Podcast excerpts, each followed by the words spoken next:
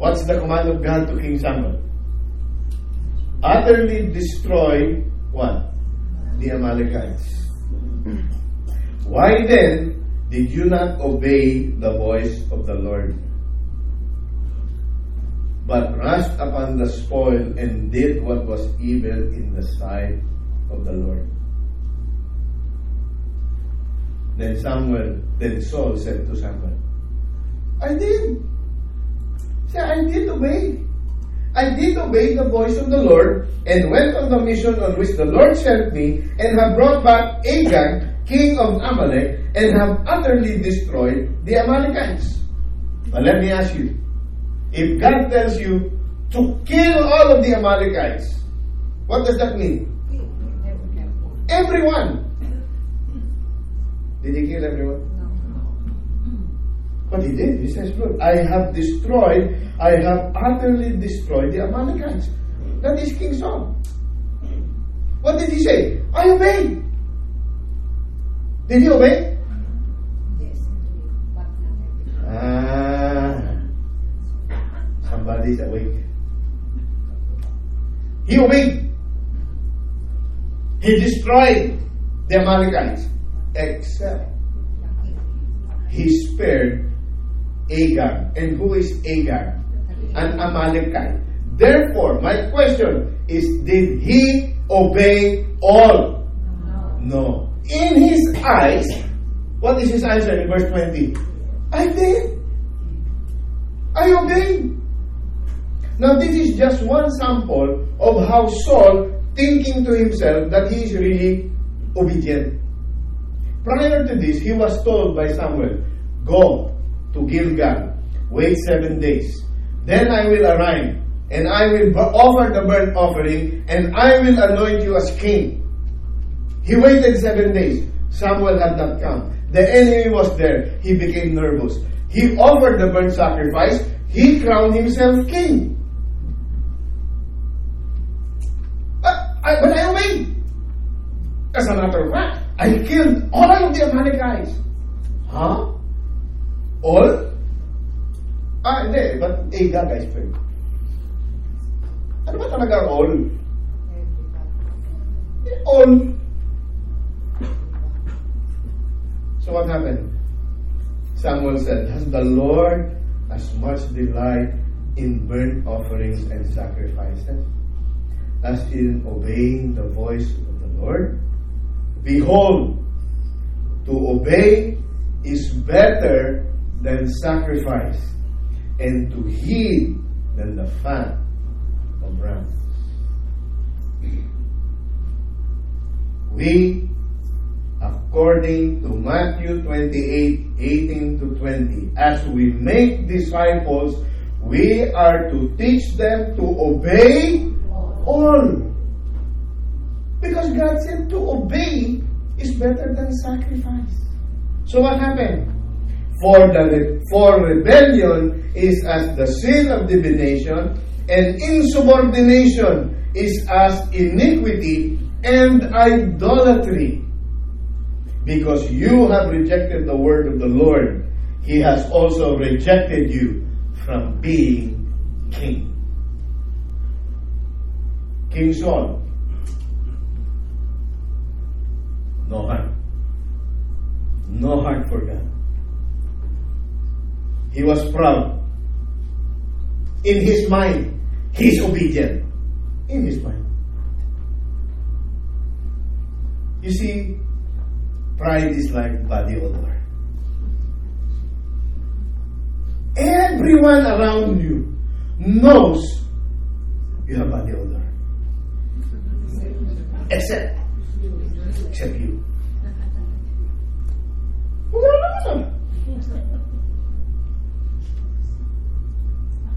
You tell a person, you know, I think you're very proud. Ah!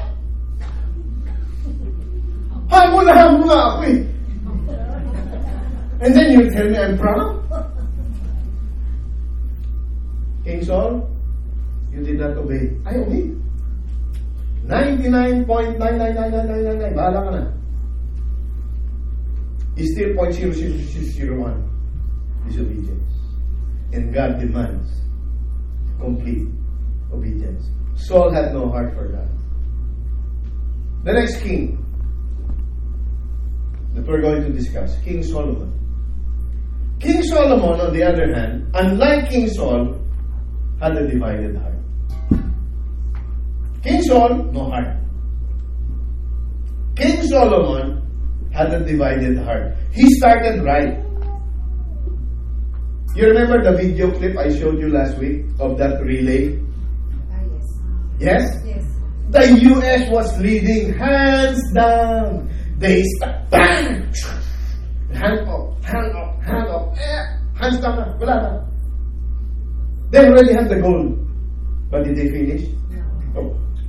It's not how you start, it's how you finish. Solomon started really, really well. He really started well.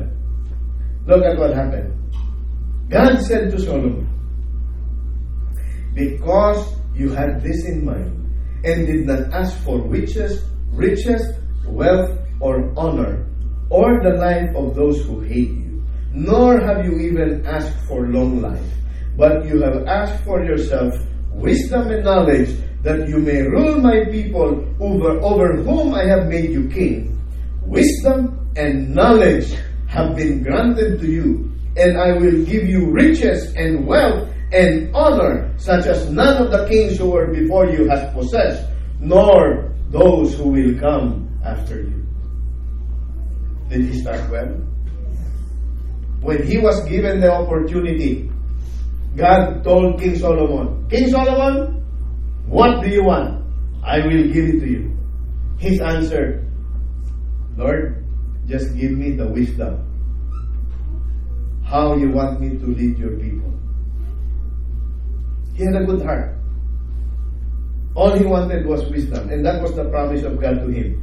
Since you only asked for wisdom, you did not want riches, you did not want a long life, you did not want me to destroy your enemies. All you want is wisdom. Not only will I give you wisdom, I will make you the wisest person on earth. Not even anyone before you or will come after you. You will be the richest person on earth, even before the kings before you and the kings after you. He started well. He was very humble to ask, Lord, just give me wisdom. You know, if you don't know what to do, may I suggest you ask wisdom. You know why? Because the Bible tells us that if any la- anyone lacks wisdom, he must ask. And he will be supplied that wisdom in abundance. I would rather wait that God reveal His wisdom to me before I take action. Rather than taking action and to suffer the consequences of those actions. Solomon started well. This is why you have the term Solomonic wisdom. Do you remember the story when there was one baby and two mothers? And both of them were claiming that the children, the child who was alive was there, was hers. The other one who lost the child at birth was also claiming that child to be hers. What did Solomon say? Okay, no problem. Get me a sword. We will split the baby in half. Half to you, half to you. And then one said, No, do not kill the baby, just give it to her. And then what did he say? Give the baby to the one who just said, Give the baby to her. Why? That is the real mother. Because the real mother will not want the child to suffer or die. So never mind if I lose the child, give it to the other one. Solomonic wisdom. He was the wisest man on earth. Why? Because all he asked was wisdom. But in the graciousness of God, he was also blessed with so much riches. Now he started well. However, in 1 Kings 11, now King Solomon loved many foreign women, along with the daughter of Pharaoh, Moabite, Ammonite, Edomite, Sidonian, and Hittite women. Parang United Nations. from the nations concern, here, here, very important, from the nations concerning which the Lord had said to the sons of Israel, You shall not associate with them, nor shall they associate with you. Why? Are they ugly? Why? For they will surely turn your heart away after their gods. But what did Solomon do? Solomon held fast to these in love. He loved them. So never mind what God has to say. I am in love.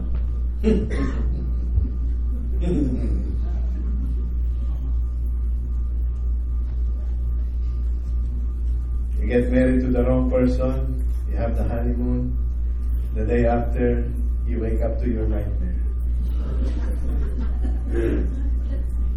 God told Solomon not to marry these people. Do not have any associations with them. Why? These women are going to pull you away from me and draw you to worship their gods. And when you worship another God, what does God that? Idolatry. Do not marry these women. But what did Solomon do? Mahal ko eh. Right? Do not be unequally yoked with an unbeliever. For what does light have to do with darkness? What has God have to do with Baal? Mahal ko eh. Oh, puso ko.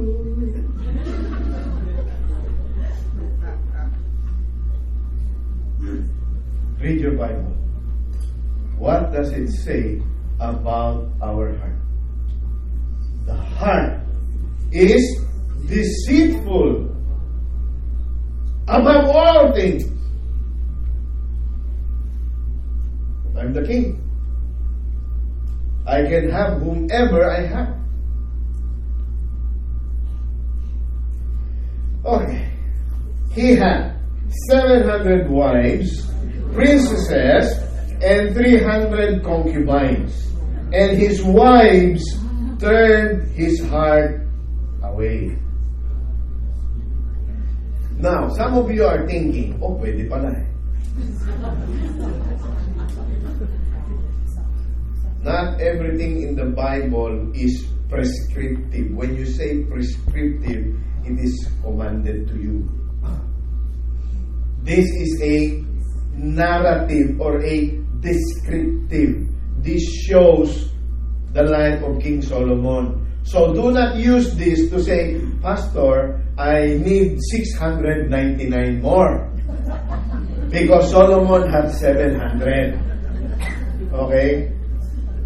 That's not what this is telling us. This is telling us that Solomon, his heart was so divided that he did not want to listen to God and violated the command of God not to marry these people, and in excess, he had 700 wives, 300 concubines. That's a thousand women. Husbands, one is already okay. I, I will leave the okay. I will not finish the sentence. One is okay. One is enough. Yeah, yeah. Okay. I don't want to get in trouble. One is enough. 700 plus 300 concubines. But what's the issue? These women turned Solomon's heart away from God. For when Solomon was old, his wives turned his heart away after other gods. Why? His heart was not wholly devoted to the Lord his God. That's why Solomon had a divided heart. For Solomon went after, when he's old now, when Solomon went after Ashtoreth, the goddess of the Sidonians, after Milcom, the detestable idol of the Ammonites, Solomon did what was even in the sight of the Lord and did not follow the whole Lord fully. Sounds like Saul, right? As David his father had done. Then Solomon built a high place for Chemos, the detestable idol of Moab, on the mountain on the east of Jerusalem, and for Molech, the detestable idol of the sons of Ammon. Thus also he did for all his foreign wives who burned incense and sacrificed to their gods. Now the Lord was angry with Solomon because his heart was turned away from the Lord, the God of Israel, who had appeared to him twice and had commanded him concerning this thing, that he should not go after the gods. He did not observe what the Lord had commanded.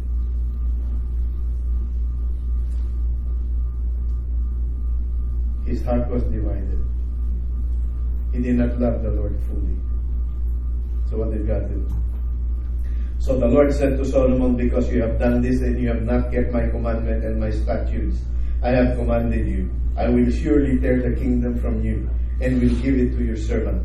Nevertheless, I will not do it in your days for the sake of your father David, but I will tear it out of the hand of your son. However, I will not tear away all the kingdom, but I will give you one tribe to your son for the sake of my servant David and for the sake of Jerusalem, which I have chosen. You see, the grace of God still overpowers, still overcomes. You don't want to obey me? Okay. But because I made the promise to your father, King David, I will preserve one tribe. And because of my promise to my chosen Jerusalem. You see, if God just cut off the tribe, then the genealogy, oh yeah, the genealogy of Jesus Christ, yeah, I have eyes in the back of my head. the genealogy of Jesus Christ will not be complete. Because Jesus is described in the Bible as the son of David. And what if the line was cut? If God removed all of the kingdom from King Solomon, no more genealogy. Right? So what did God do? Preserve. One. Because I'm still going to see my promise through. That Messiah will come. And he is called what? The Lion of Judah. So you have King Saul, the king with no heart. You have King Solomon, the king with a divided heart. And we have in the middle, Samuel said to Saul, You have acted foolishly. You have not kept the Lord's commandment, the Lord your, of the Lord your God, which he had commanded you. For now the Lord have established your kingdom over Israel. But now your kingdom shall not endure. The Lord has sought out for himself a man after his own heart. And the Lord has appointed him ruler over his people because you have not kept what the Lord commanded you. So now we are introduced. First, King Saul. The third king, King Solomon. Who is missing? King David. King David is described by the Lord God Himself as a man after God's own heart. Why would King David be described this way? Was he such a good and perfect king? Well, let's see.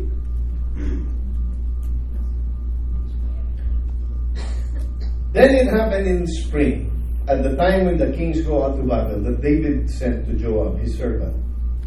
And they destroyed the sons of Ammon and besieged Rabbah. But David stayed in Jerusalem. Many of us know the story of David, how he killed Goliath. With what? Right? Saul was very proud. The kingdom was taken from him. It was given to David. David is described by Samuel the prophet, a man after God's own heart. Victory after victory was given to David. Here in 2 Samuel 11, it happened to be spring. This is the time that, you know, people go to war. Joab was winning. His general was winning. Where's David? David stayed at Jerusalem. there, my friend, you already have a problem. How can you be a king leading from behind? If you are a king, you should lead from the front. Yes? When your people, when your soldiers see you in front, they will follow. Yes? But where was he? Oh, Joab, you defeat the enemies, okay? How about you, King David? Uh, R&R muna. I will stay in Jerusalem. Now, when you stay behind and you have nothing to do and you're the king, you have a recipe for disaster. Now, when evening came, David rose from his bed and walked around the roof of the king's house. From the roof, he saw a woman bathing, and the woman was very beautiful in appearance. You have nothing to do. You walk around. Uy!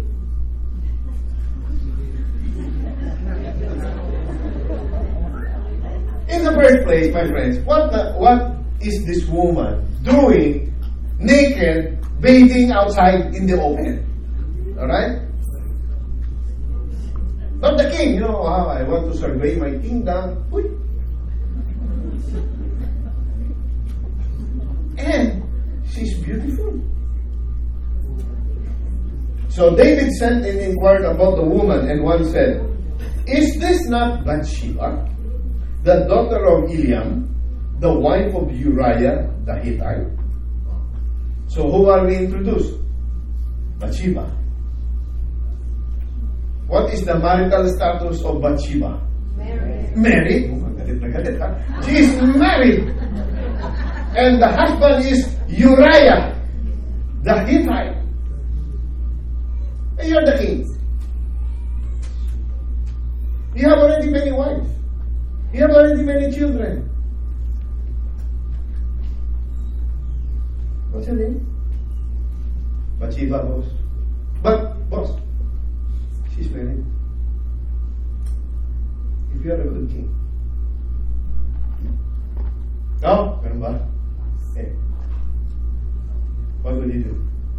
David sent messengers and took her. She came to him, he lay with her, and when she was and when she had purified herself from uncleanness, she returned to her house. The woman conceived, and she sent and told David and said, I'm pregnant. Hmm. Problema. You are free to choose. You are not free to escape the consequences of your choice. Now I have done this thing. I have violated this woman who belongs to someone else. Now she is pregnant. Now my problem is becoming bigger. So far, what problems or what sins has David already committed? Adultery. Now, the girl is pregnant. What will I do? Then David sent to Joab, his general, saying, Send me Uriah the Hittite. So Joab went, sent Uriah to David. When Uriah, when Uriah came to him, David asked concerning the welfare of Joab and the people in the state of the war. Then David said to Uriah, Go down to your house and wash your feet. And Uriah went out of the king's house, and, and the present from the king was sent out after him. What did David do? Call for Uriah. Who is Uriah? The husband. What was his intention? Hmm. If the husband lay with the wife, oh, it is natural for Bathsheba to be with child. Why? She had relations with her husband.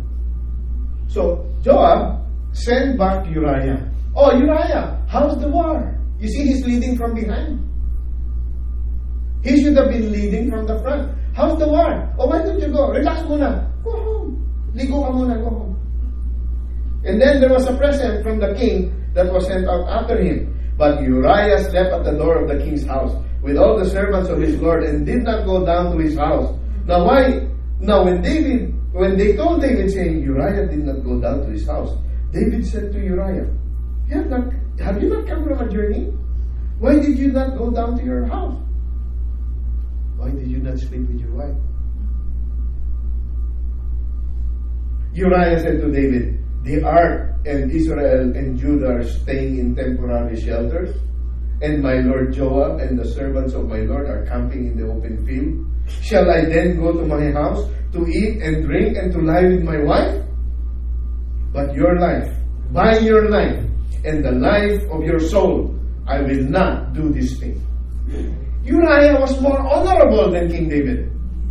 There's a battle going on. People, my general is there. Some of my soldiers are dying in battle. And you want me to go home, go home, shower, eat, lay with my wife? I swear to you, I will not do this.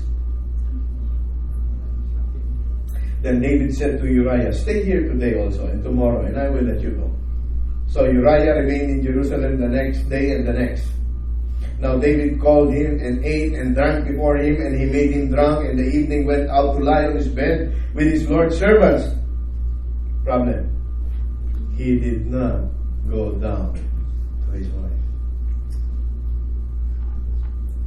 David, King David, the man after God's own heart, is manipulating circumstances so that Uriah would lay with his wife, so that he could cover up his sin because Bathsheba is pregnant.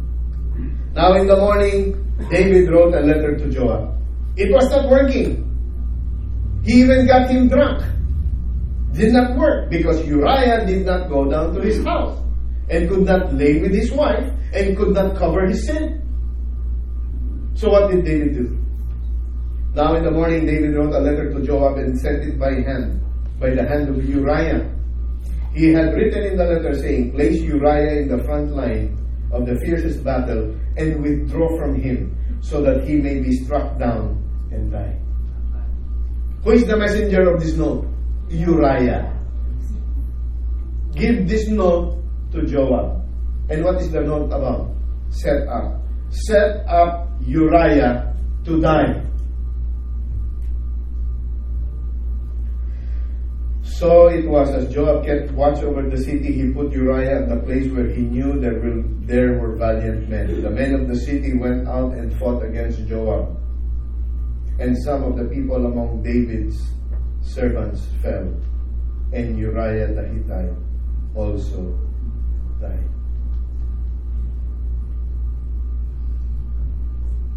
Deception, adultery. Now, what do you add to that list? Murder. Murder. You see, my friends, if you do not settle sins early, your sin will beget another sin. And now we have two. And that will beget another sin. And we will yet beget another sin. And you beget another sin. And before you know it, the lie that you're living becomes your truth. Be careful.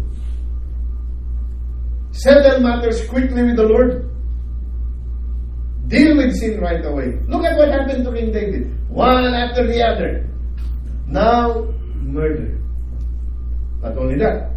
Now, when the wife of Uriah heard that Uriah, her husband, was dead, she mourned for her husband. She mourned. But when the time of mourning was over, David sent and brought her to his house, and she became his wife. Then she bore him a son. But that thing that David had done was evil in the sight of the Lord. How can this guy be a man after God's own heart? Adulterous, deceiver, killer, right? But God sent the prophet. Nathan was when Nathan went in. And then, this is what the, when he was found out, when he was, David was found out, this is what the Lord says. Out of your own household I am going to bring calamity on you. Before your very eyes I will take your wives and give them to one who is close to you, and he will sleep with your wives in broad daylight. What you did it in secret, but I will do this thing in broad daylight before all Israel. Then David said, said to Nathan, I have sinned against the Lord. You see, the difference between Saul, David, and Solomon is this. When David was held accountable for his sin, what did he do? I have sinned against the Lord. He did not make excuses. Oh, but I obeyed. King Solomon, but I love them. David, guilty as charged. I have sinned against the Lord. And if you read the entire life of David, he did not do this sin again. See, true repentance will manifest in a changed life. David repented. So everything is good? Let's take a look.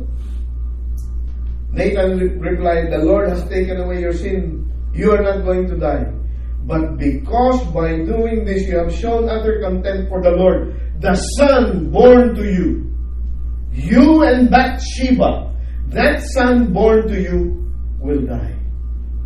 Now let me ask you, what is the fault of the child? What did the child do? Nothing.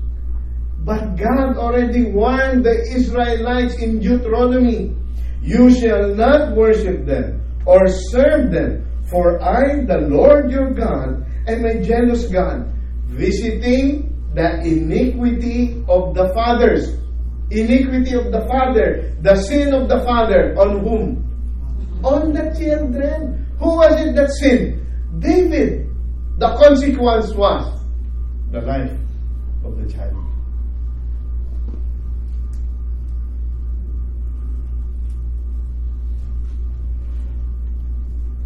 Consequence.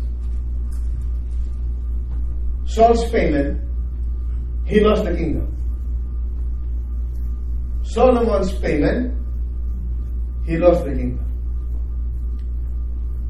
David lost his firstborn son. What happened?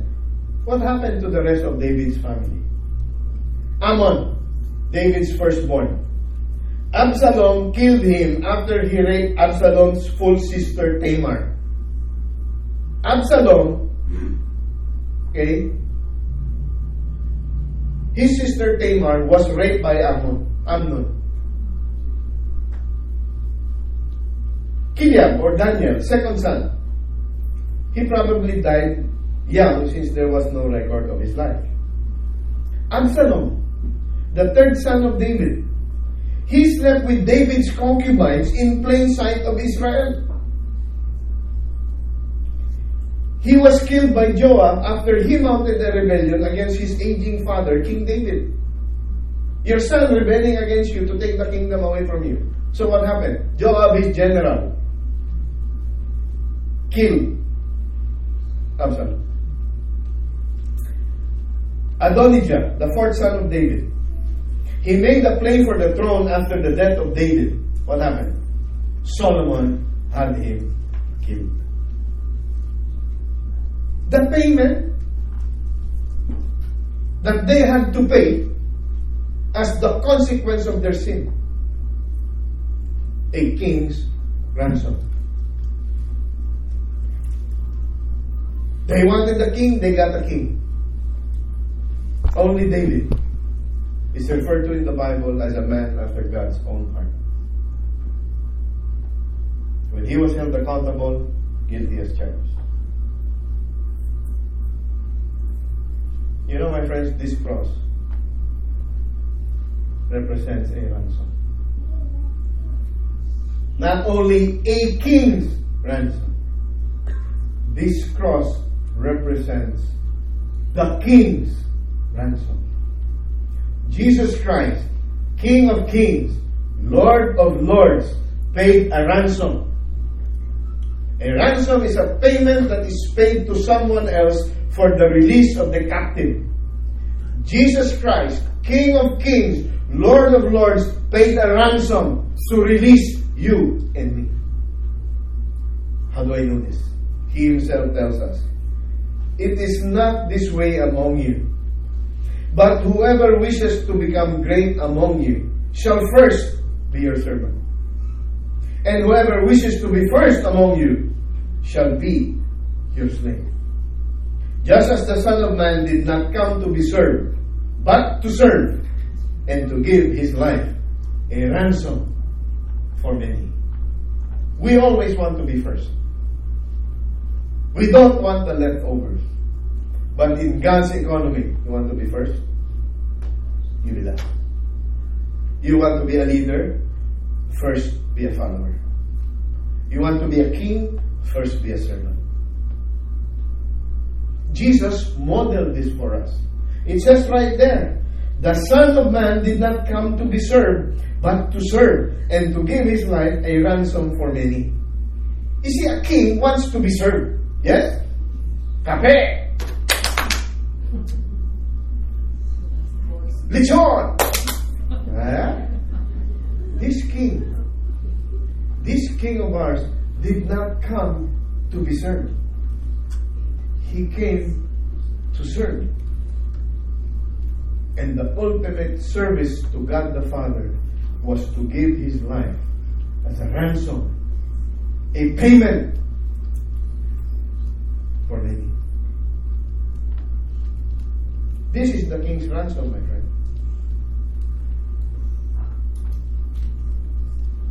He died so that we could be set free. He is the ransom. The payment that God the Father accepted so that we could be set free. We are all sinners, the Bible tells us. We are not righteous before God, the Bible tells us. But because of what Jesus Christ has done, He paid the king's ransom. We have the righteousness that comes from Him. Not a righteousness of our own, but one that is imparted to us by God's grace. My chains are gone. I've been set free. Are you set free? Jesus Christ paid the ransom for your life so that you can spend eternity with God the Father, notwithstanding our sin. Paul, the writer of Acts, tells us, Therefore, let it be known to you, brethren, that through him, Jesus Christ, forgiveness of sins is proclaimed to you. And through him, everyone who believes is freed from all things from which you could not be freed through the law of Moses. The law of Moses brought religion, a set of do's and don'ts, in order that you will look to the coming Messiah. Because the law of Moses cannot be completely followed. It cannot be complied with, obeyed with 100%. So God sent His one and only Son, the Lord Jesus Christ, the King, ransom, to sacrifice, to pay the price we could not pay, so that we should be set free. That's why the writer of the Acts of the Apostles tell us, I proclaim to you that forgiveness is in the cross of Jesus Christ. That through him everyone who believes is freed from all things from which you could not be freed from the law of Moses. Relationship brings freedom. Religion oftentimes brings you to bondage. Religion says do. The cross of Jesus Christ says, done. It is finished. Who is your king? Are you like King Saul? Proud? Are you like King Solomon? A divided heart? Or will you like to be like King David? A man after God's own heart. That when he is held accountable, he will say, Yes, Lord, I have sinned against you. Thank you for your cross. You see, my friends, on the cross, justice, mercy, and grace met for the first time. It is only through the cross of Jesus Christ that you and I, who are held captive because of our sin, can be set free. Unless and until you have experienced the Jesus Christ of the Bible, you will remain in bondage. Because you have not accepted the King's ransom for your soul. You have rejected the king's ransom for your life. But all is not lost. Because last time I checked, we are still alive. And God gives me the opportunity to repent, to come to Him in faith. Faith? Yes. Because look at it again. And through Him, everyone who believes, that is an act of faith. Everyone who believes is free from all things, from which you could not be freed from the law of Moses. My friends, this morning, my question to all of us Who is our King? If we say Jesus Christ is our King, it only means that we should be following Him. We cannot say Jesus is King and do what we want, notwithstanding that it is against what our King tells us to do or not to do. If Jesus is our King and He tells us, and so, this is what I want you to do, and I do not do it. Am I sinning against my King? Yes.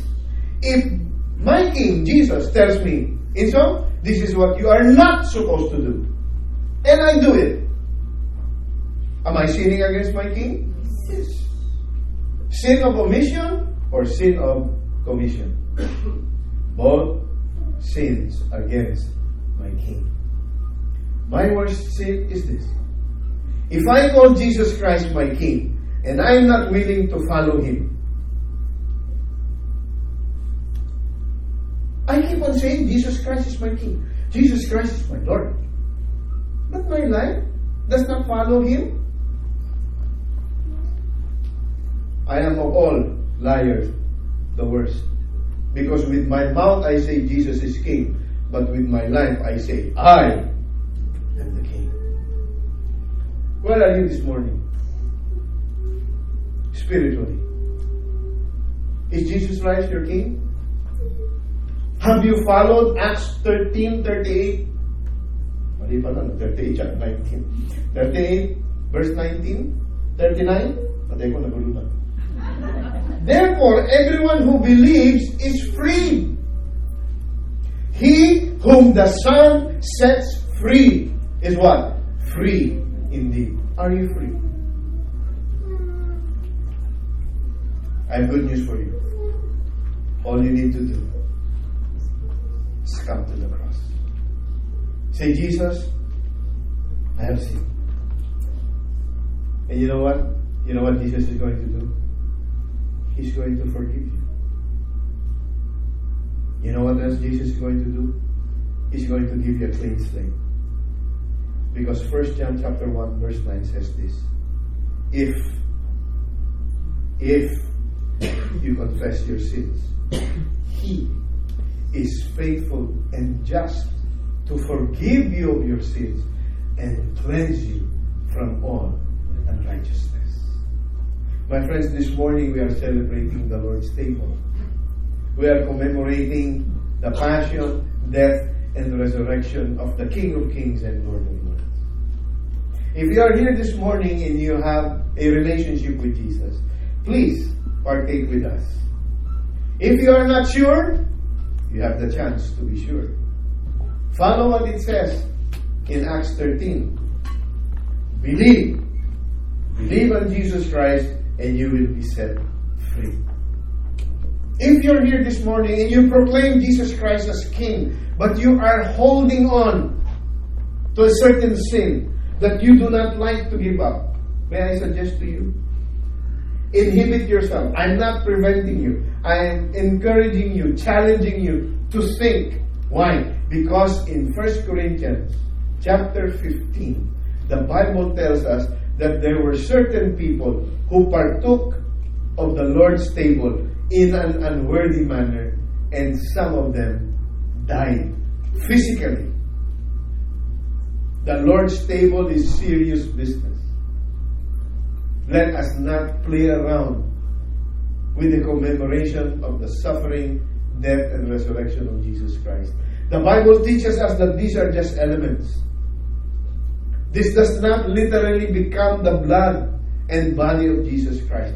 These are symbols. The juice represents the blood of Jesus Christ. Why? Without the shedding of blood, there can be no forgiveness. The bread represents the body of Jesus. Why? He himself bore our sins on his body on the tree, that we might die to sin and live for righteousness. For by his wounds we have been healed. My friends, I invite you to come. Come forward. Take a cup of juice. Take a piece of bread. Hold on to it, and we will partake together. Come. Let's partake of the Lord's table this morning. If you have Jesus Christ as your Lord and Savior, come.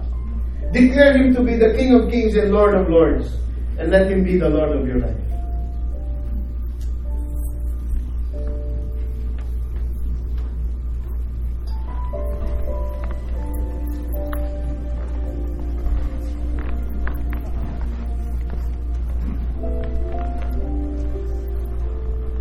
As the people are lining up and you're still seated waiting for your turn, be in an attitude of prayer and ask the Lord, God, will you reveal any sin that is in my life that I might turn it over to you, that I might confess?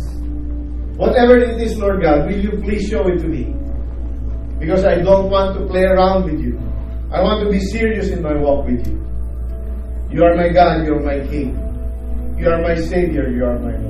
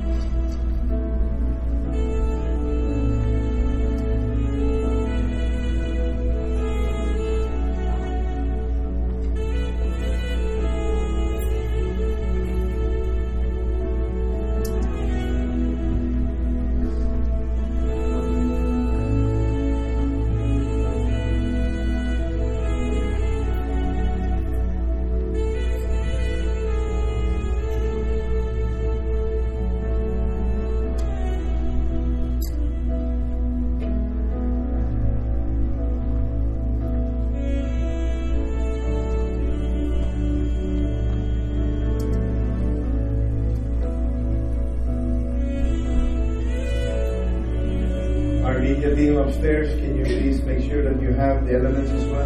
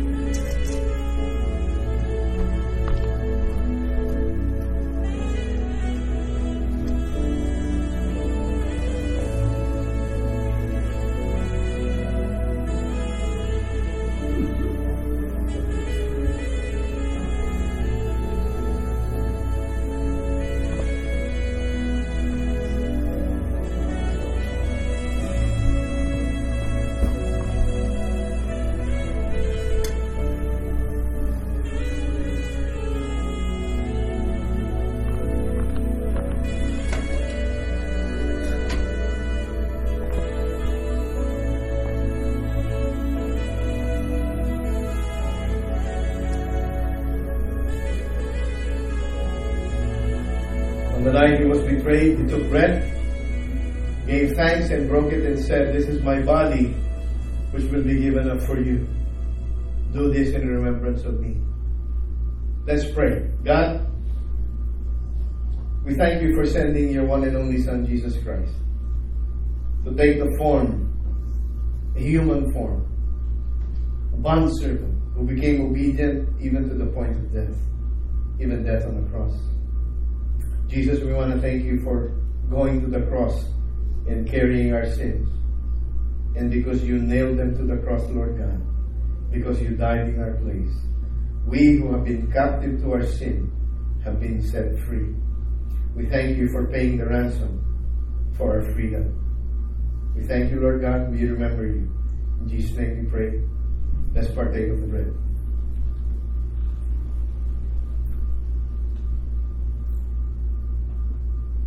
Taking the cup, he gave thanks and said, This is the cup of my blood, the new covenant in my blood which will be shed for the remission of sins. Do this in memory of me. Lord Jesus, we remember, we reflect, and we respond to your love by partaking of this juice that represents your blood. The Bible tells us that without the shedding of blood, there is no forgiveness of sins. Thank you, Lord Jesus, for shedding your unblemished blood for our blemished lives. Thank you that though our sins are like scarlet, you have washed them white as snow. Thank you for freely giving up your life for us. Thank you for shedding your blood for the forgiveness of our sins. Make your cross a deterrent, a warning that we should not love to commit sin against you. That each and every sin is like a slap in your face, rejecting what you have done for us in the cross. Allow us, Lord God, when we are tempted to remember your shed blood, that we would not make that decision to disobey you. Lord Jesus, we thank you for dying in our place, for paying the ransom that we should have paid. Thank you, Lord God, for your blood. In Jesus' name we pray. Amen. Let's partake together. Let's close our time in prayer. God Almighty, thank you. Thank you for the King's ransom. The ransom of Jesus Christ's life so that we who are sinners could be set free. Thank you that only through Jesus Christ do we have the security of eternal life. God, allow us, Lord, by your Holy Spirit, to live a life that will be pleasing to you, so that as we reflect the Lordship of Jesus Christ in our lives, the people around us will see that we are different, that we have a God whom we love, that we have a God whom we follow, that we have a God who is full of grace. God, allow us to love you more as we reflect on what Jesus Christ has done for us. And as we go our separate ways, Lord God, just remind us of your love, your mercy, and your grace that all met at the cross of Jesus Christ. Dismiss us, Lord, with your blessing. In Jesus' name we.